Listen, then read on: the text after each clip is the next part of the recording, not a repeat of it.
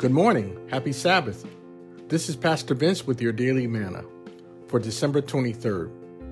Your word for today comes from Psalm 23, verse 4, from the New Living Translation of the Bible.